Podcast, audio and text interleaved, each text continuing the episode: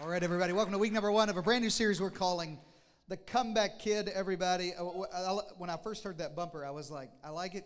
It's going to wake them up. I like it. I like it. I like it. So, all that all that holy worshiping y'all just did, and then y'all just bumping and out here like like y'all never heard music like that. So, uh, excited to welcome you uh, to this first week of this brand new series. You know, I believe it or not, I actually have uh, about uh, a year's worth of preaching ready. Uh, it is normal for me to plan my preaching calendar a year out.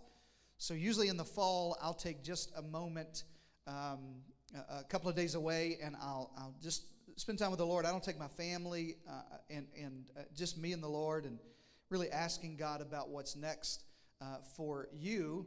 One of the things that I take very serious as your pastor is what does God want me to bring to you? What hillside should I feed you on as your shepherd? And so uh, I've been doing that uh, for a couple of years now, and then I plan a year's worth of preaching. And so uh, even if I don't have exact messages, that, uh, that rarely happens, but uh, sometimes I'll have uh, an exact series or, or, or, at least a big idea. Last November, I took one of those short retreats away and came back knowing that I would be preaching a book study to you in the summer that's normal for me, uh, that we sort of opened God's Word to a book, but I didn't know which one. I didn't know what we would do. I really didn't know anything uh, about, uh, like all of us, uh, we had no idea what the first part of 2020 would hold. But very shortly after, uh, our lockdown began in March. And uh, y'all remember March? It was, y'all remember that? Nine and a half months ago? Y'all remember? Um, I felt like the Lord laid this book on my heart. I wanted to bring you a message series from the book of Nehemiah. And so I'm so excited to do that. I always like to tell you where we're going before uh, we get to where we are. And so uh, I don't know how long I'll preach this series for a little bit. And then, uh, then in August, uh, we start 21 days of prayer. I already want to talk to you about it, get your heart ready for it. I need it probably more than I've ever needed it before in my life. I need a season of prayer. We every, twice a year, every January and every August, we take 21 days and just turn our hearts back to God. We focus as a church family uh, on the things of God and prayer. And so I'm excited about that. I'll be preaching about the Holy Spirit, the person, the, the power, the presence of the Holy Spirit in your life. You need the Holy Spirit in your life. Say amen to that, everybody. I need it. Somebody asked me one time, Pastor, do you need the Holy Spirit to go to heaven? I said, I need the Holy Spirit to go to Walmart. Come on, is that like, yeah, I need the Holy Spirit to come to church with some of y'all. Uh, you just need, I don't know how you live without the power of the Holy Spirit working actively in your life. And it's God's will for you to be baptized with the Holy Spirit. Shout amen to that. And I know you may have never been exposed to that or taught that. I want to walk you through God's Word and we need a move and and uh, and just the power of God moving in us in August. So I'm excited about that. But before I do, I'll bring you this message series in Nehemiah. Uh, also, I'm so excited about uh, Church Online joining us this weekend. Thanks for being here wherever you are around. Yeah, put your hands together for them, everybody. So, wherever you are at home, online, uh, whether you're around your kitchen table or in your living room, welcome in. And you're part of our family. So excited to have you along for the ride. Come on, grab your Bibles. Bow your heads. Let's ask God to speak to us. Father, thank you for God's word. And um, my heart's open to receive today. Whatever it is you want to say to me, whatever it is you want to speak to me. God, I feel like the world uh, is upside down in a lot of ways. And we need to be right side up again. I feel like there's so much confusion and disunity and brokenness. And it happened so quick. How did we get here? I'm praying over the next couple of weeks as I open my heart to your word that you would, um, that you'll build back some stuff in me, that you'll restore some stuff we've torn down, rebuild and repair some stuff that is broken. And, and more than anything, God, I'm praying for revival out of this season. Let it start with me and let it start today. In Jesus' mighty name, everybody shout amen. Come on, do better than that. Shout a good amen. Amen. amen. Thanks again for being here today. And, uh, uh, this message series is about God using an ordinary kind of guy in Nehemiah. I'll get to his story in just a few moments if you're new to the Bible or new to Christianity and never heard of Nehemiah or, his story. But this really is for everybody who needs a comeback. You feel like you need a comeback. You, you feel like you want God to do something in your life. And it could be in a lot of areas of your life, it could be in your finances. Uh, I, have spoken to not a few people over the last several months, the first half of this year, who had a lot of goals. How many of you in 2020 thinking, man, this is going to be my year? You know what I mean?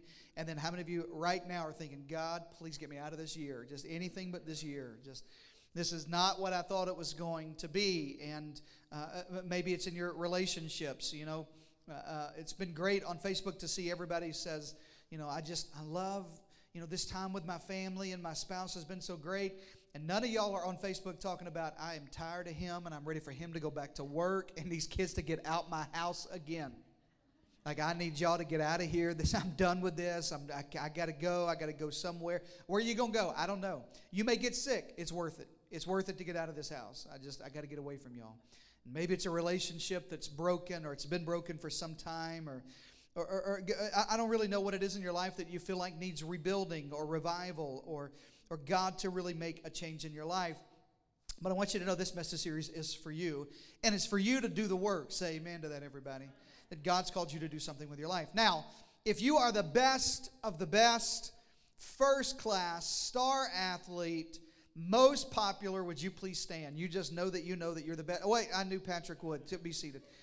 I, there's always one in every crowd. You know what I mean? Here's the good news, Patrick. This is just for you. If you are that, God can still use you in spite of how good you are. God, st- God can still use amazing people, pretty people, tall people, whatever. God can still use. God can still use the best of the best star athletes. God can use incredible people who are top of the class and most popular but God specializes in using ordinary people. Everybody else shout amen, including Patrick's wife. God, God, God can use, he's special, he can use anybody, but he specializes in ordinary people. One of the things I love about the God of the Bible is when you look in God's word, you'll find often it's people like you with struggles like my struggles and struggles like your struggles and ordinary people like me. And I want to talk to people today who believe I may be simple and ordinary and not top of the class and not really the first one picked, but God has something for me to do in my life. I'm capable of more. God has more. I was born with a purpose, on purpose. I was created to do something with my life that makes a difference. Can I get a better amen? I was created to do something with my life. The next couple of weeks, it really has the potential, and I tell you this often, but I really do mean it, that this message series has the potential to change some things in your life, but honestly, I think it probably will change the people around you more than it has the potential to change you. Because if you live your life just for you, if everything in your life's about you, the accumulation of wealth, the accumulation of knowledge, what I have, how good I am, what I've accomplished. You look back over your life and you may have a lot of stuff to point to that you've done, but you may not have a lot of people to point to that you've helped change. So I don't want you to just have a life that counts. I want you to have a legacy that counts. Say amen to that. I want you to build something in your life that the people around you look at you and go, man, that's what I want. That's the amazing thing. God used him to change our family. God used her to make a difference in our kids. God used us to really make a difference in this world. Shout amen. But I got to warn you when God uses you, and I, I got to give you this warning because some of you are going to go, I'm all in. You're going to, after this message, you're just going to be rabid and um, let's do it. I can do this. God's got this. But I got to warn you that being used by God every time He uses you, it comes with a cost. It always costs you. Sometimes the price is greater than you could possibly imagine. Anybody who's ever been used mightily by God, ordinary people know the pain and the agony and the rejection and the heartache and the failure and the loneliness and the doubt and the discouragement that comes along with being used by God. Welcome to church this weekend. That's the most encouraging thing I have for you is that it's going to get worse before it gets better that, that if you're going to be used by God, it's going to be seasons of why did this happen? And I can't believe they left. And I can't believe the heartache. And I thought this was the right plan. And I failed in this. Does anybody know what I'm talking about besides me? And I thought it was going to work out. And where did everybody go? And I doubt I heard from God. And where is everybody? And why did they walk out? And the discouragement of being used by God. You may stand alone in that season. You people, maybe it's understand you and criticize you and mock you. But at some point in your life, you'll be able to look back and your sacrifices start making a difference. And when they start making a difference in the world, you never think about the price you paid to do what God called you to do. Can I get a better amen? I'm preaching better than your amen and in second service. You'll, you'll look around, and the world is different because you took a risk, because you stepped up because you obeyed God, because you did what God called you to do. And suddenly, now, this everyday, ordinary person, you realize God did something that only God could do with my life. And you look back over your life and you think, man, that was a whole lot of pain to get there. But you never count the pain, you only count the difference that you made in your life. I want you to have that kind of life of legacy. And it was the life of Nehemiah. If you're new to the Bible, Nehemiah is an Old Testament, everyday guy. His name could have been Joe, but I guess Joseph, that would have been a different story. But just an average Joe, an everyday kind of guy. Nehemiah wasn't anything special. He just decided at one point in his life, I can't sit back and do nothing. I have to do something. He actually he actually made it sound like this. Somebody's got to do something. I think I'll step up and do the thing that God's called me to do. And, and sort of the if I give you a theme verse for the whole for the whole series for the next couple of weeks, it's this. It's actually found in the second chapter of Nehemiah, Nehemiah 2 and 18. The Bible says like this, and I'll preach it and, and, and I'll give you all, all the context, but the Bible says this. So they began the good work. Everybody shout good work. Shout good work. God began the good work. Listen to me, look into my eyes. God has a good work for you to do. God has something for you to do in your life that makes a difference. There's a good work that some of you are doing right now, discouraged, doing good work, pain, doing good work, uh, agony, doing good work, rejected, doing good work feel like a failure while doing good work, lonely but doing a good work. And I want to I want to stop coming out of all of this craziness the world is in right now. I got to tell you on this first week, if it's God's work, it's good work, everybody. If God's called you to it, it's a good work. If it's rebuilding, it's a good work. If it's refocusing, it's a good work.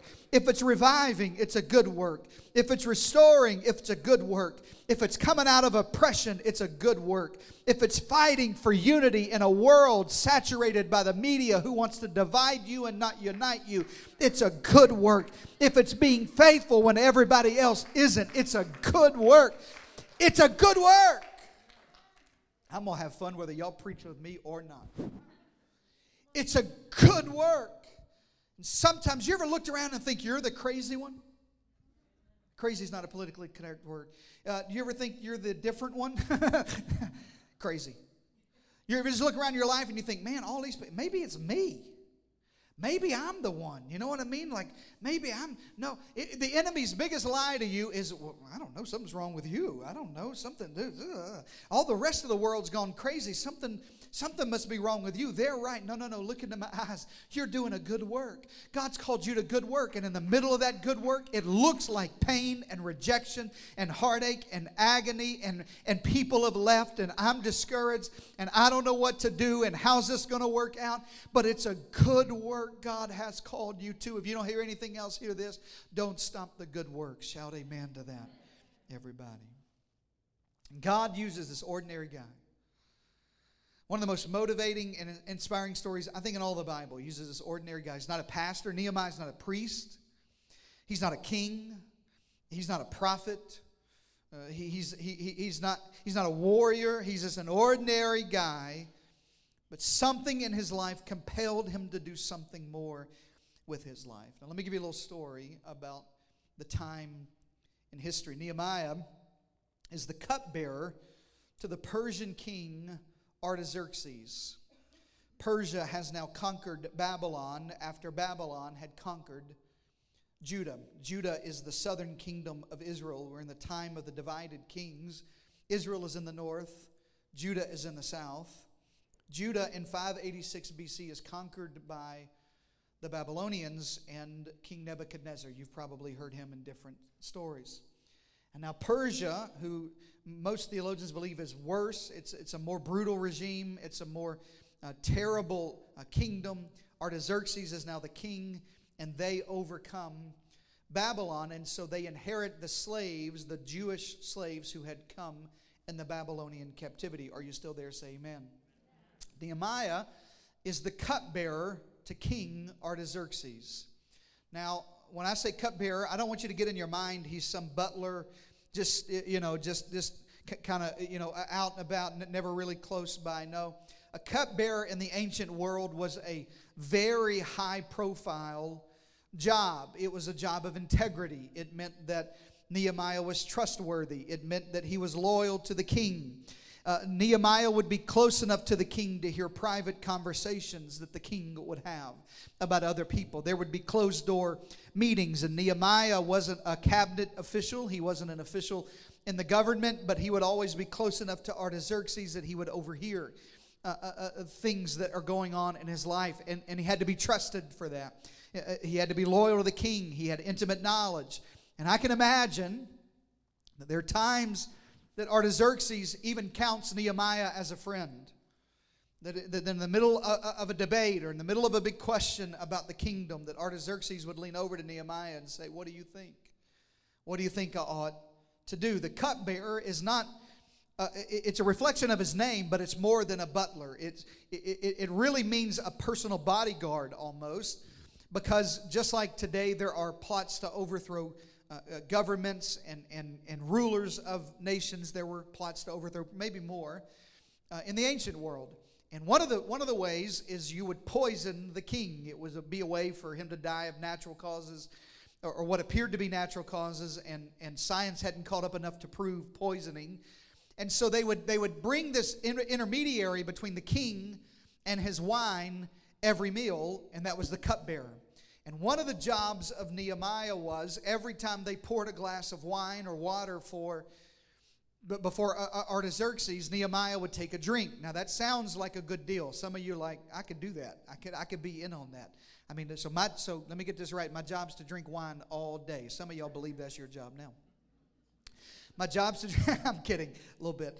Uh, so uh, I, I think I could do this, but this is not, listen, it is more often than not, there's poison there. They're trying to overthrow. I mean, it's a very cutthroat ancient world. So if I'm Nehemiah, I'm negotiating some good benefits if I'm the cupbearer. You know what I'm trying to say? Like, your boy needs a life insurance. I'm trying to get paid in case I just lay out, you know?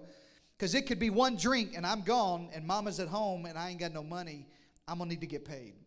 So I, I, mean, this is high level. I mean, this is this is extreme confidence that Nehemiah has from the king Artaxerxes, and, and even though he's a normal guy, he's just this average guy, and he has this regular day where he's close to the king and overhears a conversation. We don't have a lot of context. I'll build some context for you. I'm not certain this is how it happened, but in my mind, it's something like this. Artaxerxes has called for representation from the Jewish people that had gone back to Judah to begin to rebuild the city. And Nehemiah is a Hebrew, so I can see Artaxerxes saying, Why don't you be close? Why don't you get in on this conversation? And so Nehemiah overhears a conversation in Nehemiah 1. The second verse of the whole book starts with this conversation he sees. It's on the screen. Hanani, one of my brothers, I don't believe that's probably his physical brother. I think it, I think it probably meant his Jewish brother. One of my brothers came from Jerusalem, from Judah, with some other men, and I questioned them about the Jewish remnant that had survived the exile. Now, there's a lot of history here, and a lot I don't have time to tell you, but he's questioning. Tell me about Jerusalem. Tell me about the people who've gone back. He actually called them the remnant because at this time people had begun to, to go back to Jerusalem in small numbers. Nehemiah says, Tell me about my homeland. I'm from Arkansas. Come on, somebody. Nobody? All right. Whew, it was a tough crowd. I was waiting on a woo pig sooie from somewhere in the back, or and every once in a while, there's a woo pig sooie. There's one back there. Every once in a while, I'll call. I have, I have one, one, of my best friends, maybe my best friend in the world, lives in Arkansas, and so I'll call and I'll, and I'll ask, tell me about, especially right now, you know, t- tell me about the state, tell me what's happening, and the virus, and your church, and what's going on in there. And, and, and Nehemiah has that same deal. Hananiah, tell me about home. Tell me about what's going on. T- tell me about our homeland and our people. And I got to back up to give you some history so you'll kind of know. 140 years earlier, in 586, the Babylonians had attacked Jerusalem, but they hadn't just attacked them, and it wasn't just captivity. Listen, when they went to Jerusalem, the Babylonians were ruthless. They utterly destroyed every single structure in the city. They destroyed every life that they didn't take captive. They destroyed every remnant of culture. You've heard of Solomon's temple. I preach about Solomon's temple a lot. The amazingness, the splendor of Solomon's temple. They literally burned it to the ground. Not one stone stood on top of the other of Solomon's temple. Every building is in rubble. All the gates are burned. All the walls are torn down. There's absolutely no protection, and everything they knew was gone. And the Babylonians had taken tens of thousands of Jews into captivity, and they're demoralized and they have no hope. But once Artaxerxes takes over, the Persians now are in charge. Now, some of these Jews, about 50,000, had begun to trickle back home. They go back to Jerusalem to try to rebuild. They go back to try to see what's there. Could we get anything going? And they had been there a few decades and they had nothing going. They could not build anything. That, that, matter of fact, they only had the foundation of the temple. They had been there decades, and as far as they got, was the foundation. They had no homes, really. They had no jobs. everything was in ruin. In my mind, the same construction company working on I 10 was trying to rebuild Jerusalem because brothers didn't know what they was doing. I'm just saying. you ever ride by stuff and think, man, I could do that better? Anybody but me ride by here with ideas that you think? I just roll my windows down sometime and shout them out like, here's what I do. Here's, nobody cares. It's still, anyway, it is what it is. Jerusalem just can't seem to get rebuilt. And Hananiah says, there's people there and they're trying. Verse 3 they said to me, those who survived the exile, a lot of them came back, but they're still in great trouble and disgrace. That's the hard part. Let me pause here and look at me in the eyes. The hard part is not the trouble you find yourself in, the hard part's the embarrassment that you got yourself in trouble. More people don't come back to church not because of the trouble, but because of the embarrassment of the trouble there's disgrace and, and I don't know what to do. And, and I thought we could have fixed it by now. And I thought it'd be better by now. And I thought we'd have it built by now. But Hananiah says, no, the wall of Jerusalem, underline that in your Bible, the wall of Jerusalem is broken down. And its gates, underline that in your Bible, have been burned with fire. Let me pause here and preach the sort of a, a, little bit of where we are contextually and culturally. When you tear down all the walls and protection from outside forces of the devil, you are vulnerable for the attack of the enemy every single time. And it's amazing when I see people who try to rebuild up their lives, but they have no protection around their lives, and they can only get a foundation and then it burns down again. And then they make a little bit of progress, and the enemy comes in and burns it down again. And, and, and they think that things are getting better and they spend a couple of months faithful and then the enemy comes in and burns it down again. Because at some point you got to realize I got to protect this thing before I can rebuild this thing. Are you there, everybody? I, I got to build some protection around my family and protection around my marriage and some protection around our home and our church. And I got to rebuild some gates and some walls. And Hananiah says it's embarrassing the walls are down and the gates are down. There's no leadership, there's no direction, there's no confidence, there's no plan, and so we have no hope. Maybe you're in church today and that's the feeling you have. There's just no hope to this. I mean, we've tried to build on what we had, we tried to recapture the love we had, we tried to fix this. We, we've gone to counseling, we've done read the books, but but but we don't know we don't know what to do now. Well, what do you do when you don't know what to do? When you've gone home, but it just doesn't seem like home anymore. I'm preaching above some of you. I'm preaching into the spirit world that some of you are dealing with. It just doesn't feel the same anymore. It just doesn't feel the same. And I don't know what happened. And I don't know how we got this vulnerable. And I don't know what went wrong. I don't know what went south. I, I don't know where it was we tore some stuff down. I thought we were building on, on a decent, I thought we were going to be able to pull ourselves out of this, but it just doesn't feel the same. And Hananiah said, I don't know, man. It just doesn't feel the same. And Nehemiah starts wondering I know it can't stay like this. What could I do? What could I do to make a comeback? What could I do? What, what, when you don't know what to do, how, I know we've got to rebuild. I, I can't take the thought of my homeland like that, but I'm not sure exactly what I'm supposed to do. Let me give you three ways to start your comeback. Write this down, and then we'll pray. Number one, you, you got to sit down and cry. You have to sit down to cry. The Bible says it like this that we weep with those that weep. We weep with those that weep over the course of the last several weeks and months as our nation has literally been torn apart by the ravages of hate and, and disunity and discrimination. There have been many, not a few, conversations that I've had with friends and brothers and pastors and church members. And I've, and I've not tried to offer my opinion. Social media tells you that your opinion has to be immediate and people want immediate feedback. The problem with immediate feedback is it usually goes out of your mouth or through your thumbs before it comes through your mind. That is good, I know.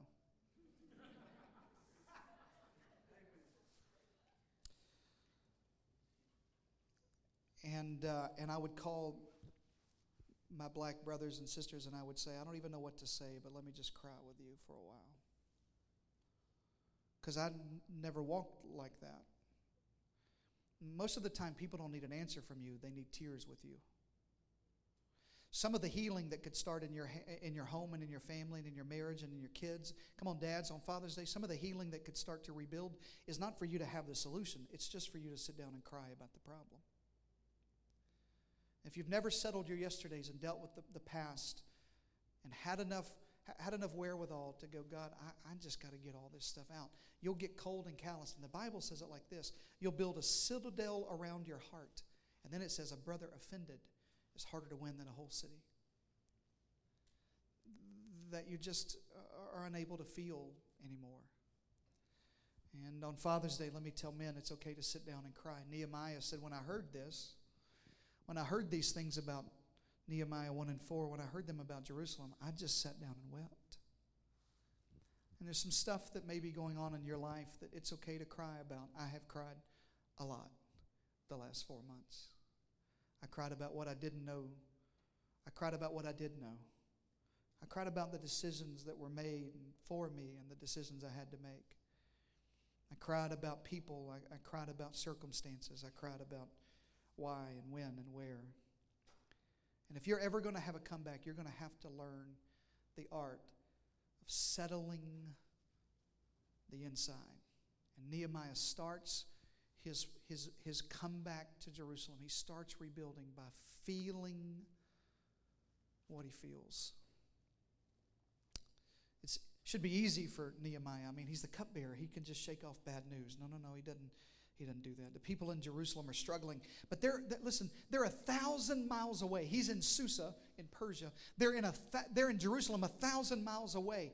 Listen, brother had to make that drive on donkey. Come on, somebody. That's a bumpy ride. I mean, it's easy to forget. Uh, you, you, know what? Y'all figure that out. I can't get there. I'm tied up. They got a travel ban. I, I got a quarantine. I can't go. I just can't make that thousand mile journey on no donkey. But, but I can just stay in the palace, and Nehemiah had it good. Nehemiah's eating palace food. Nehemiah's snapping pictures with the king Artaxerxes, talking about blessed to serve. Look at him taking, taking selfies with the king Artaxerxes, telling everybody, I am I'm just blessed to be here. I'm just blessed to be a blessing. Look at me here. But he didn't do any of that. He sits down and cries for people he had yet to meet in a city he had never lived in because he knew something had to be done. Don't just think about heartbreak. Let God break some stuff in your heart. Are you there? Say amen.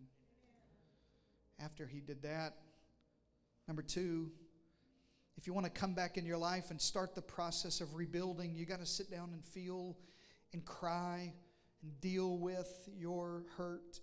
And then you have to kneel down and pray. Verse 4 I sat down and wept when I heard these things, and for some days after that, I mourned and I fasted and I prayed. Write this in your notes. If it's big enough to cry about, it's big enough to pray about. If it's big enough to cry about and complain about and worry about, it's big enough to pray about.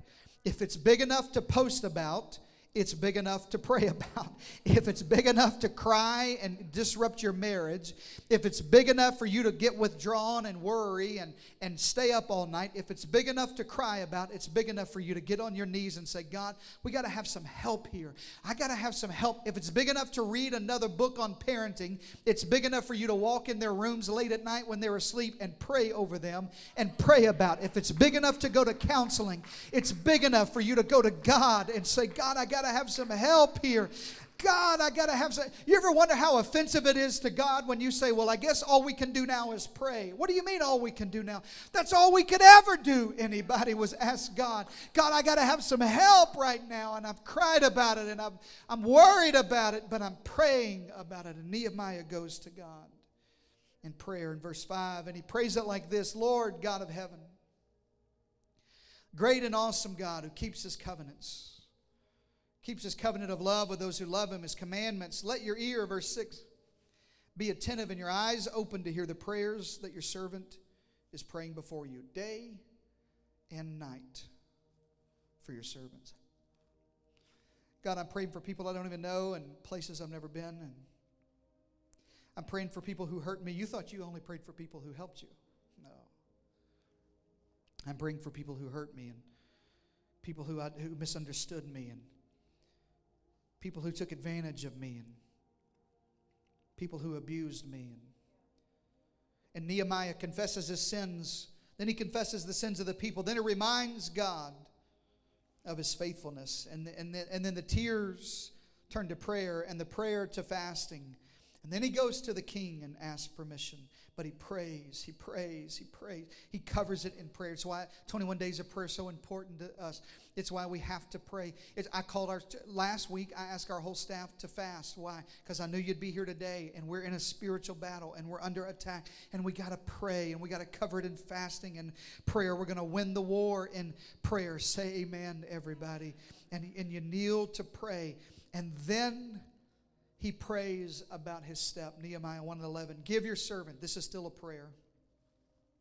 Give your servant success today because I'm about to go have a meeting with the king and I need favor. Write this in your notes. What you pray about reflects what you believe about God. If the only time you ever pray is over your food, God just bless this, God, God touch my kids, don't let me kill them. God, don't let me die today. God, I'm flying. Don't let me die in this plane. That's usually what I pray. God, this is not how I want to go down in Southwest Airlines.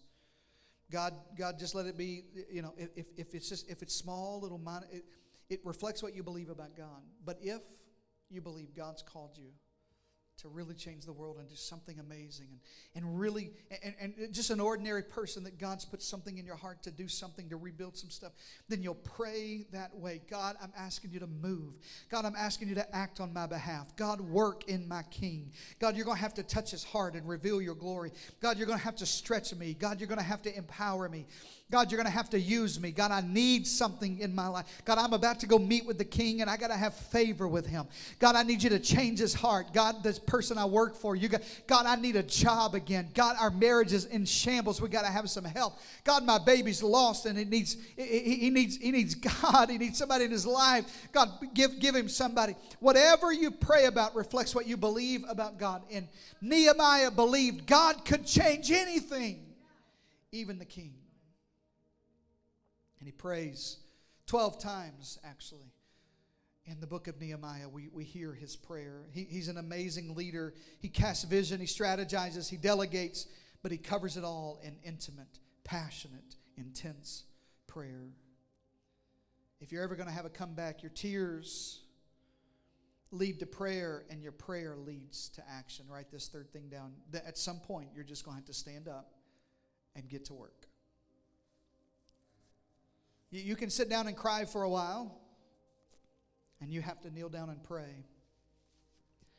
But then you have to stand up and act.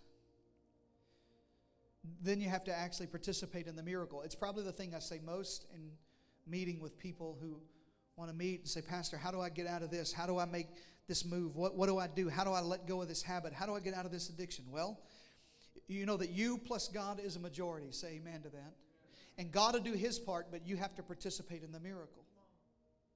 You got to do your part. You, you got to participate. You got to stand up and your tears turn to prayers, but your prayers drive you to action. God, I believe so much that you want to change my city. I believe so much that you want to change my workplace, and I'm inviting everybody to church. God, I believe so much you want to use my church that I serve and I give and I tithe. God, I believe so much you want to move in my family that we're, I, we're in counseling together. I believe so much that, God, you want to use me. Uh, God, I know that you want to use me. And he decides to act. And one day, Nehemiah is taking wine to the king. He's already tasted it. And Artaxerxes looks over and says, Nehemiah, you look sad today. Something's on your heart. What's heavy on your heart? The king said to me, What is it that you want? And then I prayed to the God of heaven. He prays right in the middle of it. This is right in the, you ever done that? You ever been in an argument and say, God, please don't let me kick this person right now? you, you ever been yelling at your kids, and say, God, please don't let me kill them? Not right now. This is not the time. Nehemiah says, God, don't let me blow this. And I answered the king. If it pleases the king, and if your servant has found favor in his sight, let him send me to the city in Judah where my ancestors are buried, so that I can get to work, so that I can rebuild it. People are hurting. The walls are down. The city's exposed, and somebody's got to do something. God, I'm ready to get to work. God, I, I, need some favor. And then he goes to the king and he says, Hey, just in case you're wondering, God's called me to do something with my life, and I got to get to work on it. And I'm calling this church back to work now. I know it's tough. I know the last three or four months it's gotten easy. It's gotten, man, it's easy to sit back and watch you know, church online eating waffles, I really enjoy it because I enjoy waffles and church. It's a great combination, honestly. But we had to get back to work. We got to get back together. We got to we got to rebuild again. There's some stuff been torn down. There's some people who feel torn down. There's some people who feel left out. There's some people who are hurting and there's a nation, there's a city who's divided and there's hate and there's discrimination and there's and there's problems and there's and there's different camps and there's be, being pulled in different ways. And, and and at some point you just got to say okay I, send me. I'm ready to go. I got to do something. I got to get ready. I, i'll go back and nehemiah doesn't question for once. And i wish i could tell you and i will in the next couple of weeks i'll tell you about the miracle of rebuilding the wall. He doesn't just rebuild a small thing, he rebuilds an amazing wall, wide enough for chariots to race over the top of it, thick enough so that no one can penetrate it, high enough so that no army can get through it. And he hangs the gates back in 52 remarkable days. What, what decades had been unable to build, he builds in months. Why? Because he sat down and cried, knelt down and prayed, and then stood up and got to God's called you to get to work. Let's let's start rebuilding some stuff. It's comeback season, everybody. Let's start rebuilding some stuff that's torn down. And you're called by God to do it. Write this final thing down and we'll pray. You don't have to be appointed by man if you know you've been called by God. You don't, ha- you don't have to have you don't have to have man's approval if you know God called you. God appointed you. You say, Well, you don't know the pain I've been in. It doesn't matter. God's called you. Well, you don't know the heartache. You don't know people that think I'm crazy. It doesn't matter if God called you. You don't need man's appointment when you have the calling of God on your life to rebuild. Bow your heads and let's pray. Father, I thank you for your presence that I feel in the room today. And I thank you for a church family making our way back. Small, slow, crawling back out of lockdown and crawling back out of fear and crawling out of worry, trying to rebuild some stuff that's broken down. God, I just pray for people today who, for whatever reason in their life, feel like there's some vulnerability, there's some breakdowns, there's some stuff that's happened that's got them broken down today. And God, they need a rebuilding. I pray in this very moment. Come on, pray this way. God, I'm asking you to break my heart, God. There's some stuff that I, I, haven't dealt with on the inside you need to cry about. You need to really feel. You need to let it out of your heart. You need to you, you, you need to get that stuff out of you. And Nehemiah cries about it. And God, I'm praying about. I'm committing to covering this thing in prayer. I've talked about it enough. I just hadn't prayed it about it enough. I, I've posted about it. I've said things about it. I've, I've gone to people about, but I haven't prayed about it like I should. So I'm praying about it. Then God, I'm gonna stand up out of this service today and go do something that God's called me to do. Now, if you're in the room today or if you're at church online and you've never surrendered your whole life to Jesus, that's the first step to rebuilding. He can rebuild a shattered life, a broken life. You say, Well, you don't know how far it is. You don't know how bad I am. You don't know how far beyond repair I am. No, no, no. I know God can do anything. I know there's nobody too far, nothing too broken that God can't put back together. Maybe you're not just lost today. Maybe you're just you're a Christian and you just got cold and just backslid. Just uh, something in your life got in the way and you're far from God today and you're ready to come home. Whichever one those are today, I'm going to give you a chance to come home today and surrender your heart completely to the Lord and let Him rebuild some stuff. It's a simple prayer, but you got to pray it from the depths of your heart. It sounds like this Lord Jesus, today I come home. I give you my whole life. I repent of all of my sins, the stuff I've done, the choices that I've made, the actions I've taken, the thoughts I've had, the words I've spoken. Forgive me. Come on, say that from the depths of your soul. Forgive me. I repent. I repent for the sins of our people. I repent for the sins of my family. I repent for the things I've done. I take ownership and I give it to God, asking you to forgive me. Jesus, I believe that you died to pay for my sins. I believe that you were buried and rose again that I could have eternal life and victory over my sins. So I receive that salvation today, that hope today. I receive today that forgiveness. And God, I need you to be the Lord of my life, not just saving me from my mess, but I need you to direct my life. Start rebuilding me from the ground up. Back again, who I should be, what I'm called to be, what I'm supposed to be. I give you my whole life again. God, I thank you for people today who've said yes to Jesus, and people today who are saying yes, and people who are moving forward and starting the long process, the good work of rebuilding and coming back. God, we're coming back. Our church is coming back. Our marriages are coming back. Health is coming back. Our minds are coming back. Peace is coming back. My joy is coming back. Rest is coming back. Relationship is coming back. I, am being restored. Revival is coming back. My calling is being stirred again. I'm shaking off this lockdown mentality and I'm coming back. And I thank you for the comeback in Jesus' mighty and matchless name. And everybody shout a big amen. Come on, give God a shout of praise, everybody. Come on, stand up all over the house. Amen, amen, amen. Come on, shout another big amen. Amen. Amen. I hope you receive the word of the Lord today. And we always end our services in two ways giving to God and in worship to God. I actually think the Bible's very clear. You enter his gates with thanksgiving and his courts with praise, and you bless his holy name. Then, when we leave, there should be a shout of praise on our lips. When the high priest would walk out of the most holy place, there would be a shout of praise from the whole people of God. And I want there to be a shout of praise as you leave church. And then we give back to God and our, our tithe that belongs to the Lord and our offering.